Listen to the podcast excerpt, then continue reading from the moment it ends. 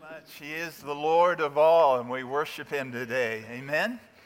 And now let's take our Bibles, let's open them to the book of Genesis. Turn there if you would, please. Genesis. And we're going to be making a journey through Genesis. So I hope you have your Bible. If you don't have your Bible, then as I tell you sometimes, you're left to your own devices, okay? But we'll We'll also be sharing a number of passages on the screen because we are going to make a journey today about the promise, the promise of the Son. Genesis chapter 3.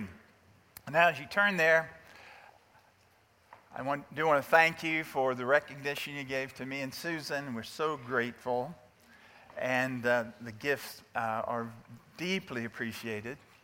And I, I have no reason not to preach better sermons now deaths like that. Thank you so much. We love you so much. So grateful to be a part of this fellowship. You know, it's not just the place we serve. Truly, this is our family. I want you to know that. You're our family. We're very grateful. How many of you would say uh, you struggle with waiting. Anybody would say you just struggle with waiting? Okay, remember in church now. Okay, let's get honest here. Okay. I'd have to agree with a number of you. I'm not uh, very good at waiting.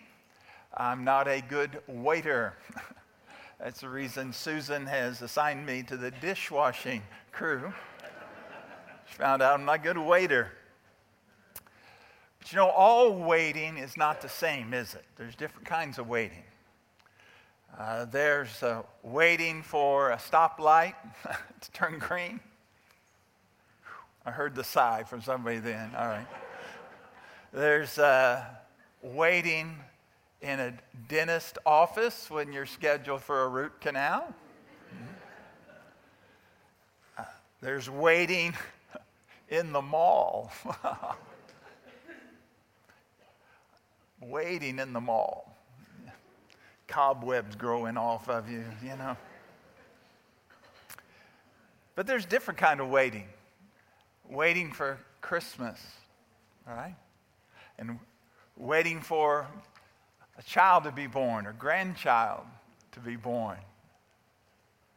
And in many ways, that's what Christmas is about. It's about waiting, waiting that's what reason we call this season Advent. Advent. The Advent has the idea of waiting, but a little bit more than waiting. Advent has the idea, we could say, of awaiting. Awaiting. Awaiting an arrival. Waiting of the fulfillment of a promise that has been made. And that's the focus that the Lord led me to for our our Advent season this year. We began this last week, carry it through our Christmas Eve services, and that is to focus on the promise, the promise, the promise. And today I want us to focus on the promise in a son, the promise in a son. Now, what my desire is in this series is to take us on the journey from the very first promise in the Bible of one who is coming and follow follow the thread of that promise through the Old Testament until it comes to fullness that night in Bethlehem. Now, last week we looked at Genesis chapter 3, you remember verse 15, which is the first promise in the Bible. It is the gospel promise. Let's look at it once again. The Lord is speaking, He's speaking to the serpent. And He says in verse 15, I will put enmity between you and the woman, between your offspring and her offspring talking about this spiritual warfare which will exist. But then notice he speaks of an offspring and then narrows it to one. He shall bruise your head, and you shall bruise his heel. This is the first mention, the first hint of the gospel that all that has happened through the curse of sin is going to be overcome by one who is coming of the woman. Hint of a miraculous birth that we, of course, know now as the virgin birth. But one is coming who will be a wounded warrior. He will conquer the serpent and he will be wounded in doing that. And of course, we saw last week and we see in our Bibles that the reality of that is in Jesus Christ, who on the cross was wounded, his heel was bruised, but he crushed the devil and he conquered sin overcame the curse. And we celebrate that at Christmas. We celebrate that Jesus came, but we also celebrate why he came and what he accomplished. But now, what I'd like us to do is just follow this promise. We start here in Genesis chapter 3, and after you begin to read your Bibles and the passages that are coming, you see that the world was a murderous world from the very beginning. As a matter of fact, the first child born, Cain, rather than being the deliverer, actually turned out to be a murderer, murderer of his own brother, Abel. And then we are told the stories. We look in chapter 4 of this murderous world until you read about a man named Lamech who, who sings the first recorded song in the Bible. It doesn't come across in our English, but it's a song, and it's a song of murder, a song celebrating murder. First song of the Bible. But in that murderous world, another child is born to Adam and Eve. His name is Seth. Look at chapter 4, if you will verse 25 in Genesis. And Adam knew his wife again, and she bore a son and called his name Seth. For she said, God has appointed for another offspring instead of Abel, for Cain killed him. To Seth also was born a son, and he called his name Enosh. And at that time, people began to call upon the name of the Lord. Now, notice here, in the midst of what was already a murderous world, there was this son who was born, appointed. and connected to him is a people who begin to identify themselves with God calling upon the name of the Lord, or as it can be translated, they called themselves by the name of the Lord. In a murderous world, they identified themselves with God. We keep following this promise. The world becomes totally corrupted, doesn't it? So totally corrupted that it grieves the heart of God that He even created man. But there in his grace was one who found his favor. We know him, of course, as whom? Noah. Noah obtained favor in the eyes of the Lord, grace in the eyes of the Lord. And then we read that in this terrible, murderous world, which God wiped away with a flood, yet he did not leave himself without a witness, without a family, the family of Noah was saved through that terrible flood, and they were saved by an ark that kept them safe. After the flood was over, turn to Genesis chapter 9. We read again of still sin that is in mankind, sin that's in the family of Noah. But then there is a promise. This promise continues. Noah speaks a word of blessing. He's a prophet of God. He speaks a word of blessing. And here's what Noah says in Genesis chapter 9, verse 26. he also said, Blessed be the Lord, the God of Shem, and let Canaan be his servant.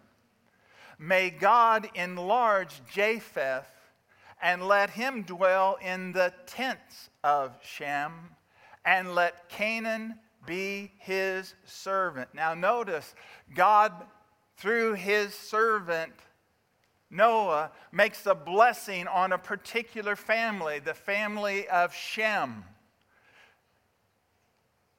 We hear of the word Semitic. Semitic goes back to this word Shem.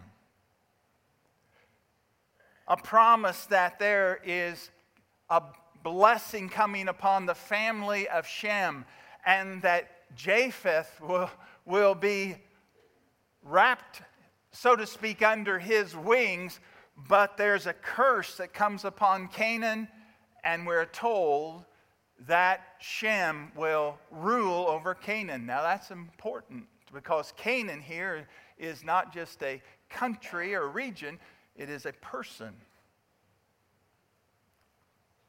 that God has brought his judgment upon.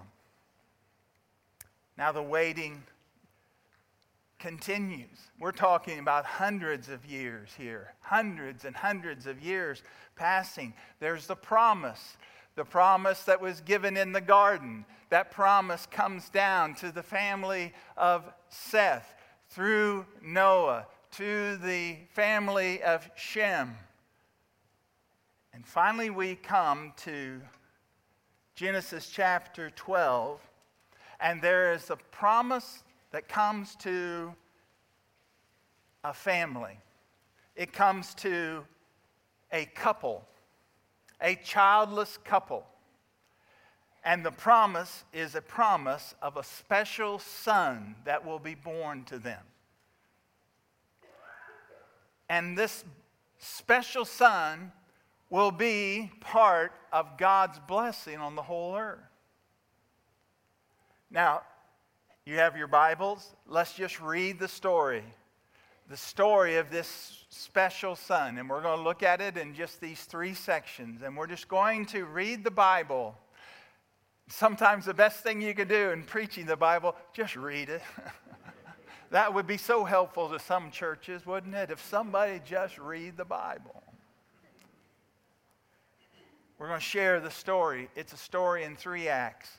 There, the son is promised, this special son is promised, this special son is born, and then this special son is delivered. Now, notice the son is promised. Look at chapter 12 and let's read, and I'll make some comments, verses 1 through 8.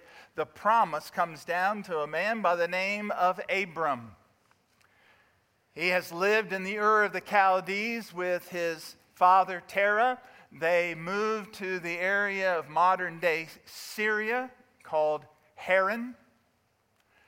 And then God speaks to Abram in the land of Syria. And here's what he says Now the Lord said to Abram, Go from your country and your kindred and your father's house to a, the land that I will show you. And I will make of you a great nation and I will bless you and make your name great, so that you will be a blessing. I will bless those who bless you, and him who dishonors you I will curse. And you, all the families of the earth, shall be blessed. So Abram went as the Lord had commanded him Abram was 75 years old when he departed from Haran. And Abram took Sarai, his wife, and Lot, his brother's son, all their possessions that they had gathered, and the people that they had acquired in Haran, and they set out to the land of Canaan. When they came to the land of Canaan, Abram passed through the land to the place at Shechem, to the oak of Moreh, Moreh, and the time, at that time, the Canaanites were in the land. Now, do you remember? Descendant of Shem is going to move and be over the Canaanites. Here we have God calling Abraham by his grace. And he, he makes promise after promise to him. Not that Abraham, Abram des, des, deserved them, but in his grace, God makes the promise. What does he promise him? Do you notice? He promised him a land. This land is to be yours. He promised him a nation. A nation shall rise from you. And he promised him a name, that your name shall be great. And he promised to make him a blessing to the whole world. This is the promise. And Abram left his family, came down through Syria, came down that King's Highway, as it was called, and passed through the gates of the King's Highway into Canaan. Several years ago, with a group in Israel, I was blessed to walk on that King's high, Highway, and those same gates that were there when Abram came through are still there. That'll give you some chills up your spine, I'll tell you. He came from the north and entered the land, and he was a stranger and a pilgrim, but God says it's already yours. Now, he came to the promised land, and God said he would give the land to him and his offspring. Now, there's a challenge here. What's the challenge? He's 75 years of age. His wife is 65. They do not have children at all. And the promise is being made of offspring and a nation. But Abraham believed God. He moved into the land. He settled at a place called Bethel, the house of God. And he built there an altar and he pitched his tent. And for the rest of his life, though he's Lord of the whole region, he's the man of the tent and the altar because he's looking for a city who has foundations that's builder and maker is God. He's the man of the tent and the altar, worshiping and moving when God tells him to move. Now he journeys south all the way down to the Negev. And then, though, we see that Abraham, Abram, he's not perfect. He, he has a lapse of faith because a terrible, terrible famine comes to the land. And rather than stay where he's been told to stay, he takes Sarai and the family and they, they move. All the clan moves down into Egypt. That was the plan. That plan didn't work out so good. Abraham eventually comes back as God brings him back out of Egypt, back to Bethel, back to the place where he was at the first, the Bible says, back to the place where he had built the altar.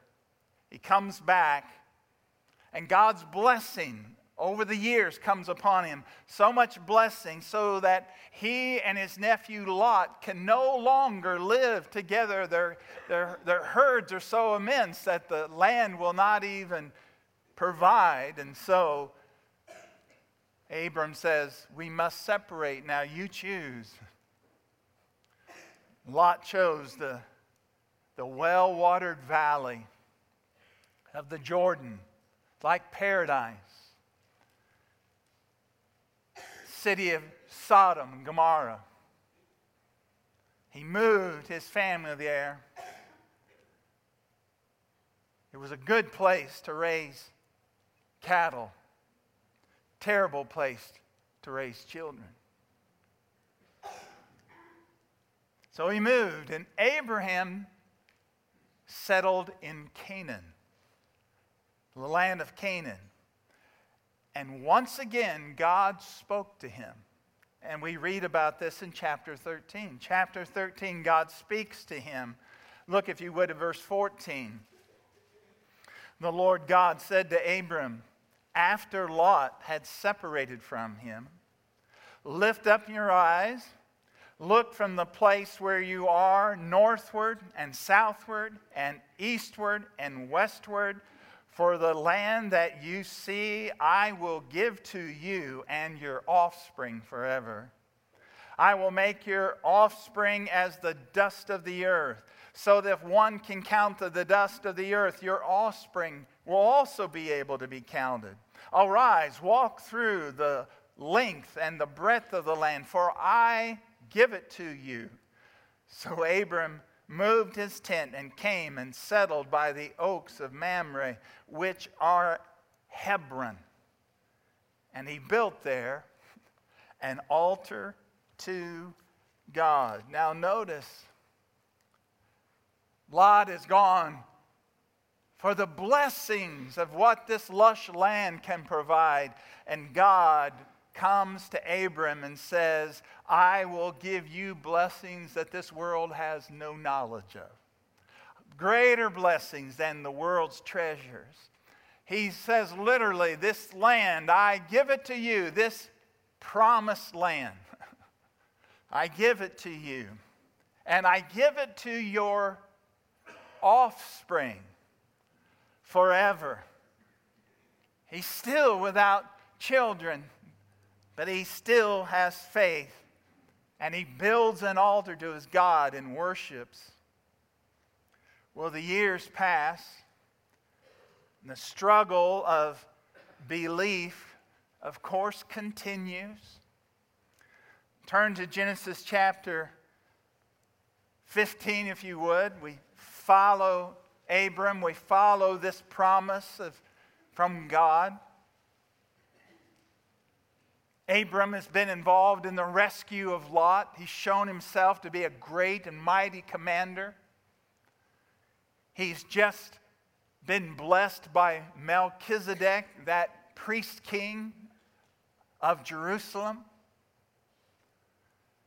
He comes back to his home area, and then we read this. Chapter 15 After these things, the word of the Lord came to Abram in a vision Fear not, Abram. I am your shield. Your reward shall be very great. But Abram said, O Lord God, what will you give me? For I continue childless, and the heir of my house is Eliezer of Damascus. And Abram said, Behold, you have given me no offspring, and a member of my household will be my heir. And behold, the word of the Lord came to him This man shall not be your heir, your very own son shall be your heir. He brought him outside and said, Look toward heaven and number the stars if you are able to number them. And then he said, So shall your offspring be. You have no child, and this servant is your heir, but I promise you, your offspring will be like the stars of heaven in number. And then what an incredible statement. Verse 6 And he, Abram, believed the Lord, and he, God, counted it to him as righteousness. What is this? The first understanding clearly expressed in the Bible salvation by faith, justification by faith. That's the only way anyone has ever been saved. Abram believed God, and his faith was counted as righteousness. He believed what God said about a son. And his belief was counted to him as righteousness. Now, Abram confirms his faith, but the Lord now is going to confirm his promise with a, with a covenant. God says, I myself am going to make a covenant. You won't have anything to do with this covenant. This is a unilateral covenant I'm going to make with you, Abram. And here's the covenant, chapter 15, verse 12. And as the sun was going down, a deep sleep fell on Abram. And he beheld a dreadful and a great darkness. Behold, a dreadful and great darkness fell upon him. Then the Lord said to Abram, Know for certain that your offspring will be sojourners in a land that is not theirs, and will be servants there. They will be afflicted for 400 years. But I will bring judgment on the nation that they serve, and afterward they shall come out with great possession. And as for you, you shall go to your fathers in peace. You shall be buried in a good old age. And they shall come back here in the fourth generation, for the iniquity of the Amorites is not yet complete. When the sun had gone down, as it was dark, behold, a smoking fire pot and a flaming torch passed between these pieces. Usually, two people would walk between the sacrifice to confirm a covenant. But God put a deep darkness upon Abram, and in a vision, God Himself walks through the pieces of the covenant, meaning he's making this covenant himself.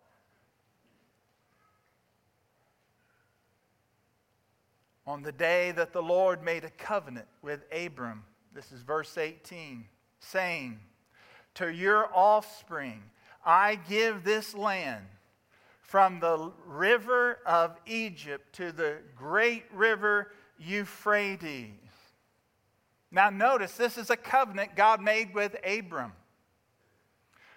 Notice some things about this covenant. It's a unilateral covenant. God made the covenant, totally binding himself to the covenant pledge he was making with Abram. It's an unconditional covenant. Your people will go into slavery. They'll be in bondage for 400 years, but I will not forget my covenant. I will bring them back to this land. And it is an unambiguous covenant. Uh, covenant. He gave this land to the descendants of Abraham. He says, This land is yours. This is an eternal covenant that he's making, an everlasting covenant. He's the God who cannot lie, right? and he's promising descendants in the multitudes. And he's making the promise to a man who's getting older and older and older, and he has no heir. Well, the years continue to pass. The promise of an heir continues. The promise of the nation continues, but there's no son. No son has been born. And so the pressure mounts. You can imagine the pressure that's mounting in this family. And the pressure is mounting on Sarah, Sarai as she's called here. And so she finally, in, in the pressure, she comes up with her own plan. And her own plan is for there to be a surrogate mother. She, she will have a child through another, a child through her, her servant, Hagar, the Egyptian. And, and she continues and continues to speak to Abram about this, and finally he agrees. And so a child is born. Ishmael is born. God promises to bless Ishmael. He miraculously saves Hagar and her son, Ishmael. He promises to bless them, but he says, the promise I've made will not come through Ishmael. I made a promise that you and Sarai would have the child. 13 years pass. 13 years the son is promised. And then the son finally arrives. And so notice chapter 17, the Son is born. Here's the second act the Son is born. Chapter 17, God renews the covenant. After 13 years, God renews the covenant that He's made with Abram. And God, in renewing the covenant, renames Abram. he renames him. What a, what a story it is. Chapter 17, look at verse 1. When Abram was 99 years old. Now, he's been in the land for 24 years.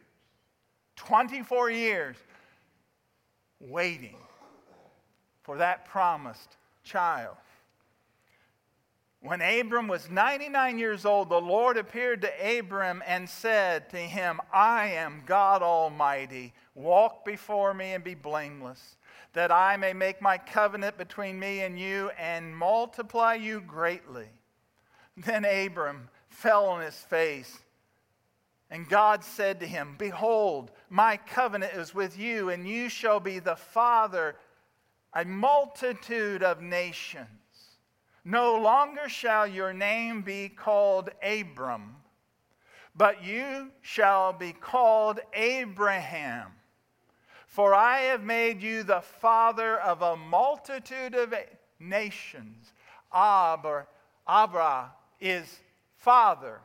Now, Abraham is nations, father of nations, many nations. God goes on. Verse 6 I will make you exceedingly fruitful I will make you into nations, and kings shall come from you.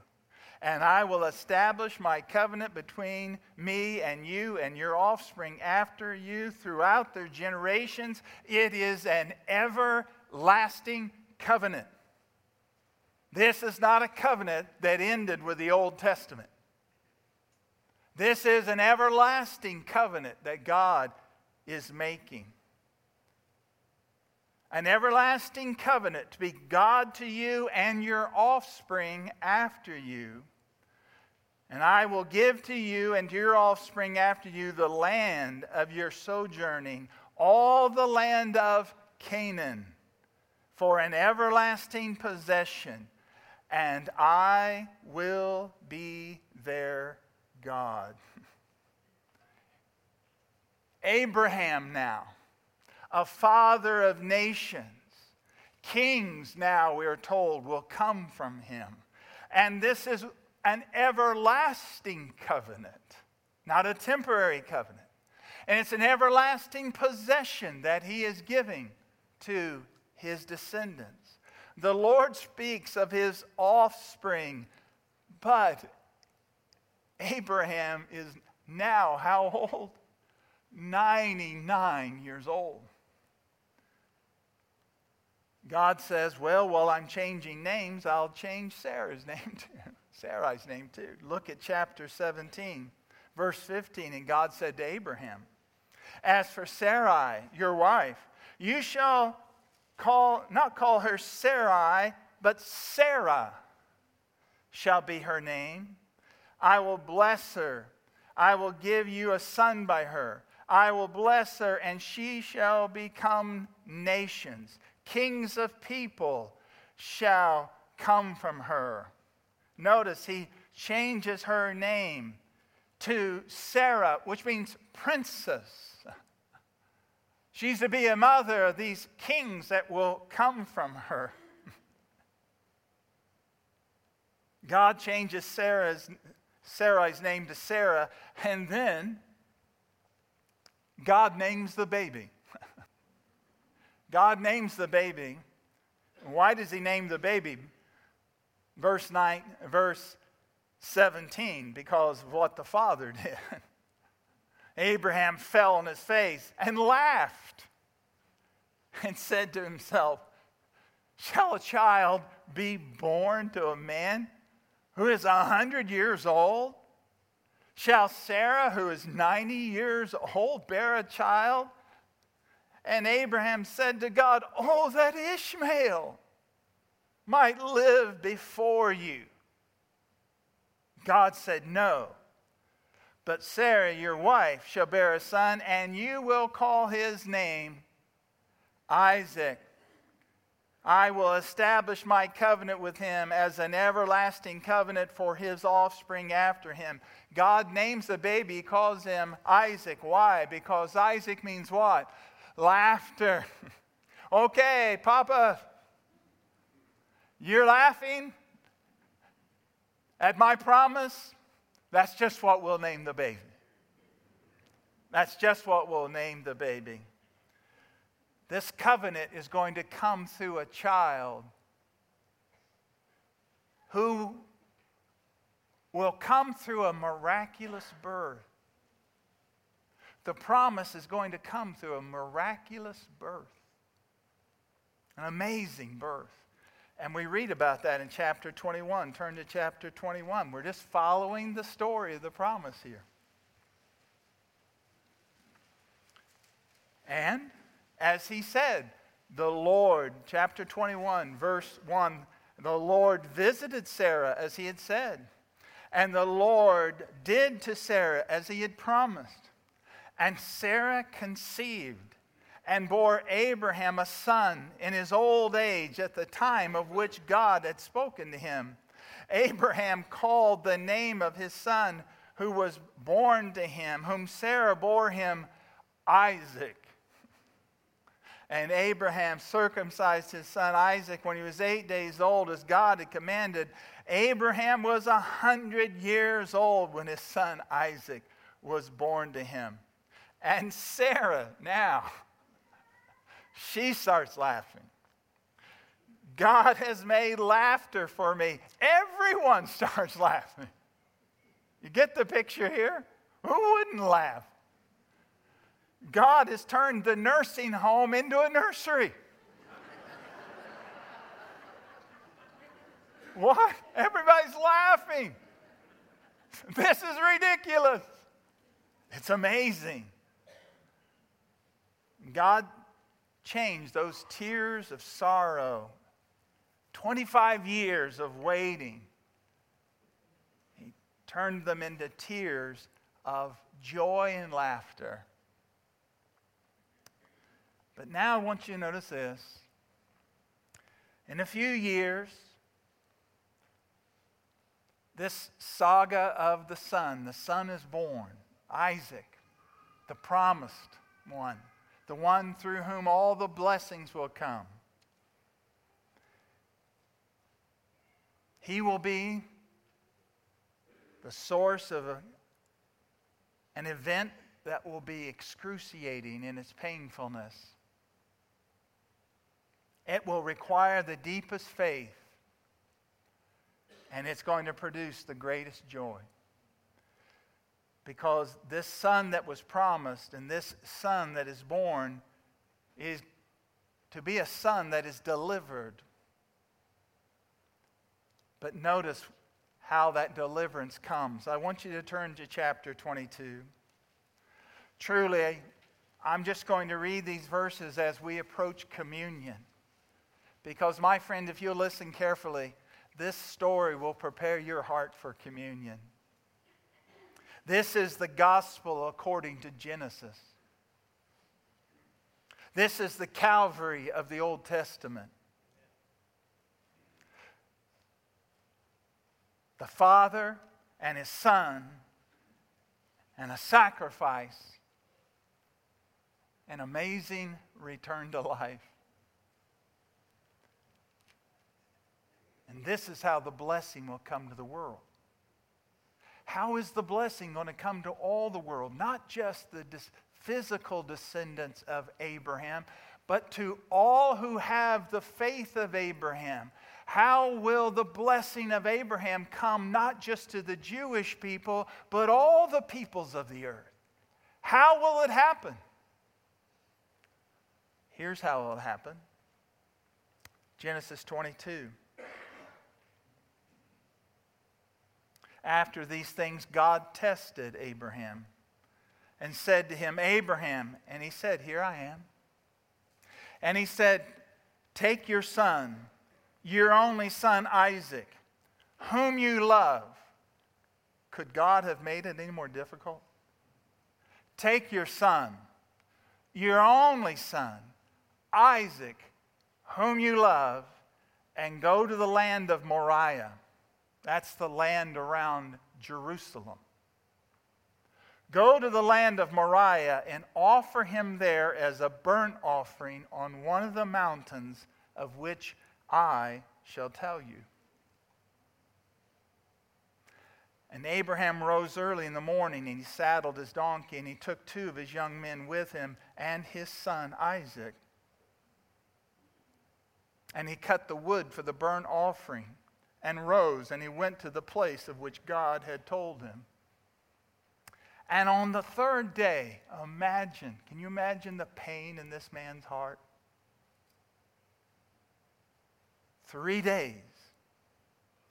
On the third day, Abraham lifted up his eyes and he saw the place from afar.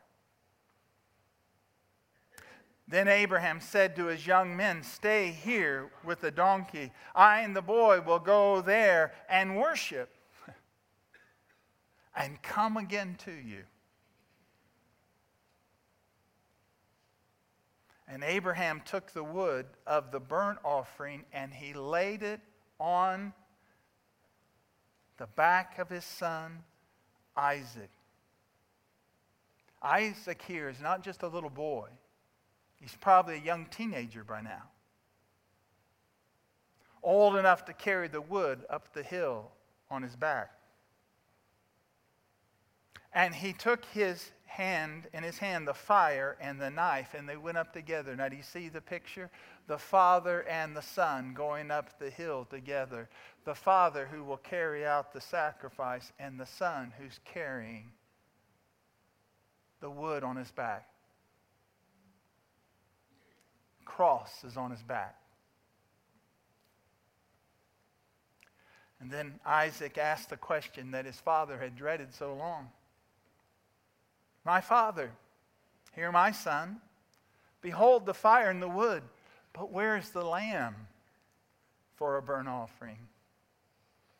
And Abraham said, God will provide for himself the lamb for a burnt offering, my son. So they went up together. And when they came to the place of which God had told him, Abraham built the altar there. He laid the wood in altar in order and he bound Isaac his son and laid him on the altar on top of the wood. Now again, remember, Abraham here is about 112, maybe 114. His son is a young teenager. We, we marvel at the faith of Abraham, but how about the submission of Isaac, who lets himself be bound and crawls up on that altar willingly in confidence of his father's wisdom? And Abraham reached out his knife, his hand, and took the knife to slaughter his son. But the angel of the Lord called from heaven Abraham, Abraham. He said, Here I am. Do not lay your hand on the boy or do anything to him. For now I know that you fear God, seeing you have not withheld your son, your only son, from me. This is the Lord speaking as the angel of the Lord. And now this. And Abraham lifted up his eyes and he looked, and behold, behind him was a ram caught in a thicket by his horns, a ram crowned with thorns. And he took the ram that was crowned with those thorns and he offered it up as a burnt offering in the place of his son. And so Abraham called the name of that place, the Lord will provide. As it's been said to this day, on the mount of the Lord it shall be provided. And now God speaks again. And the angel Lord called to Abraham a second time, saying, By myself I have sworn, declares the Lord, because you have done this and have not withheld your son, your only son. I will surely bless you. I will multiply your offspring as the stars of heaven and as the sand that is on the seashore. And your offspring shall possess the gates of his enemies. And in your offspring shall all the nations of the earth be blessed because you have obeyed my voice. All the nations of the earth are going to be blessed. Why? Because there's an offspring coming. There is one coming who will, with his father, walk up, stagger up the hill with the altar of wood on his back.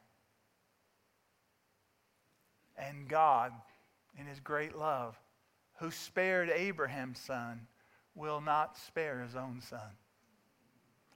And the son will willingly give himself. Why? Lifted up on that altar what did Jesus say? If I be lifted up, I will what? Draw all people to me. Amen. The blessing to the earth. Nations. Abraham, a father of nations, not just a nation, a father of nations. He's the father of all who have faith in God through Jesus. And now we can take communion, right? And praise God that He spared not His own Son. My friend, let's bow our heads just for a moment as we prepare to receive communion. Here are two things that I think we need to focus on. Please listen carefully.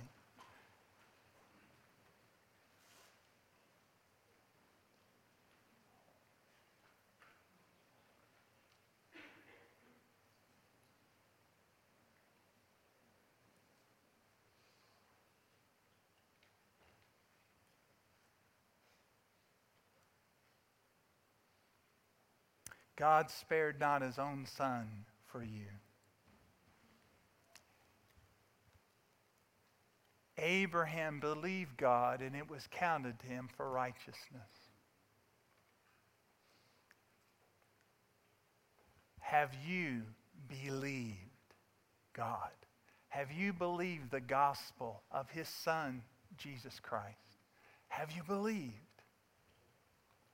Oh, friend, what this communion represents is that you have received by faith for your salvation the death of Christ, his blood, his body for you. Right now, friend, before you receive this communion, please receive Christ. Christ is not in the communion. Christ is seated at the right hand of the Father, but he comes to the heart of all who believe. And then, this is on my heart. Some here this morning, you need to go back to Bethel. You've got your plan, your idea, and it's taken you away from God's presence. Maybe you've been pressured. Maybe it's been a hard season, but you're making some decisions that are after the world's way of thinking and value. That's not where you're to be. You're to be in the will of God. You can go back to Bethel right now. Come back to the altar of submission to worship your God and you will not move until your Father says go. You will abide with him. When he leads, you will follow, but you will not devise your own plan. But, friend, you've got to come back to Bethel. you've got to come back to the Father. And that's why communion is given to us for one reason, so that we can return. Jesus paid it all, did he not? How grateful we are. Let's sing and then we'll receive our time communion.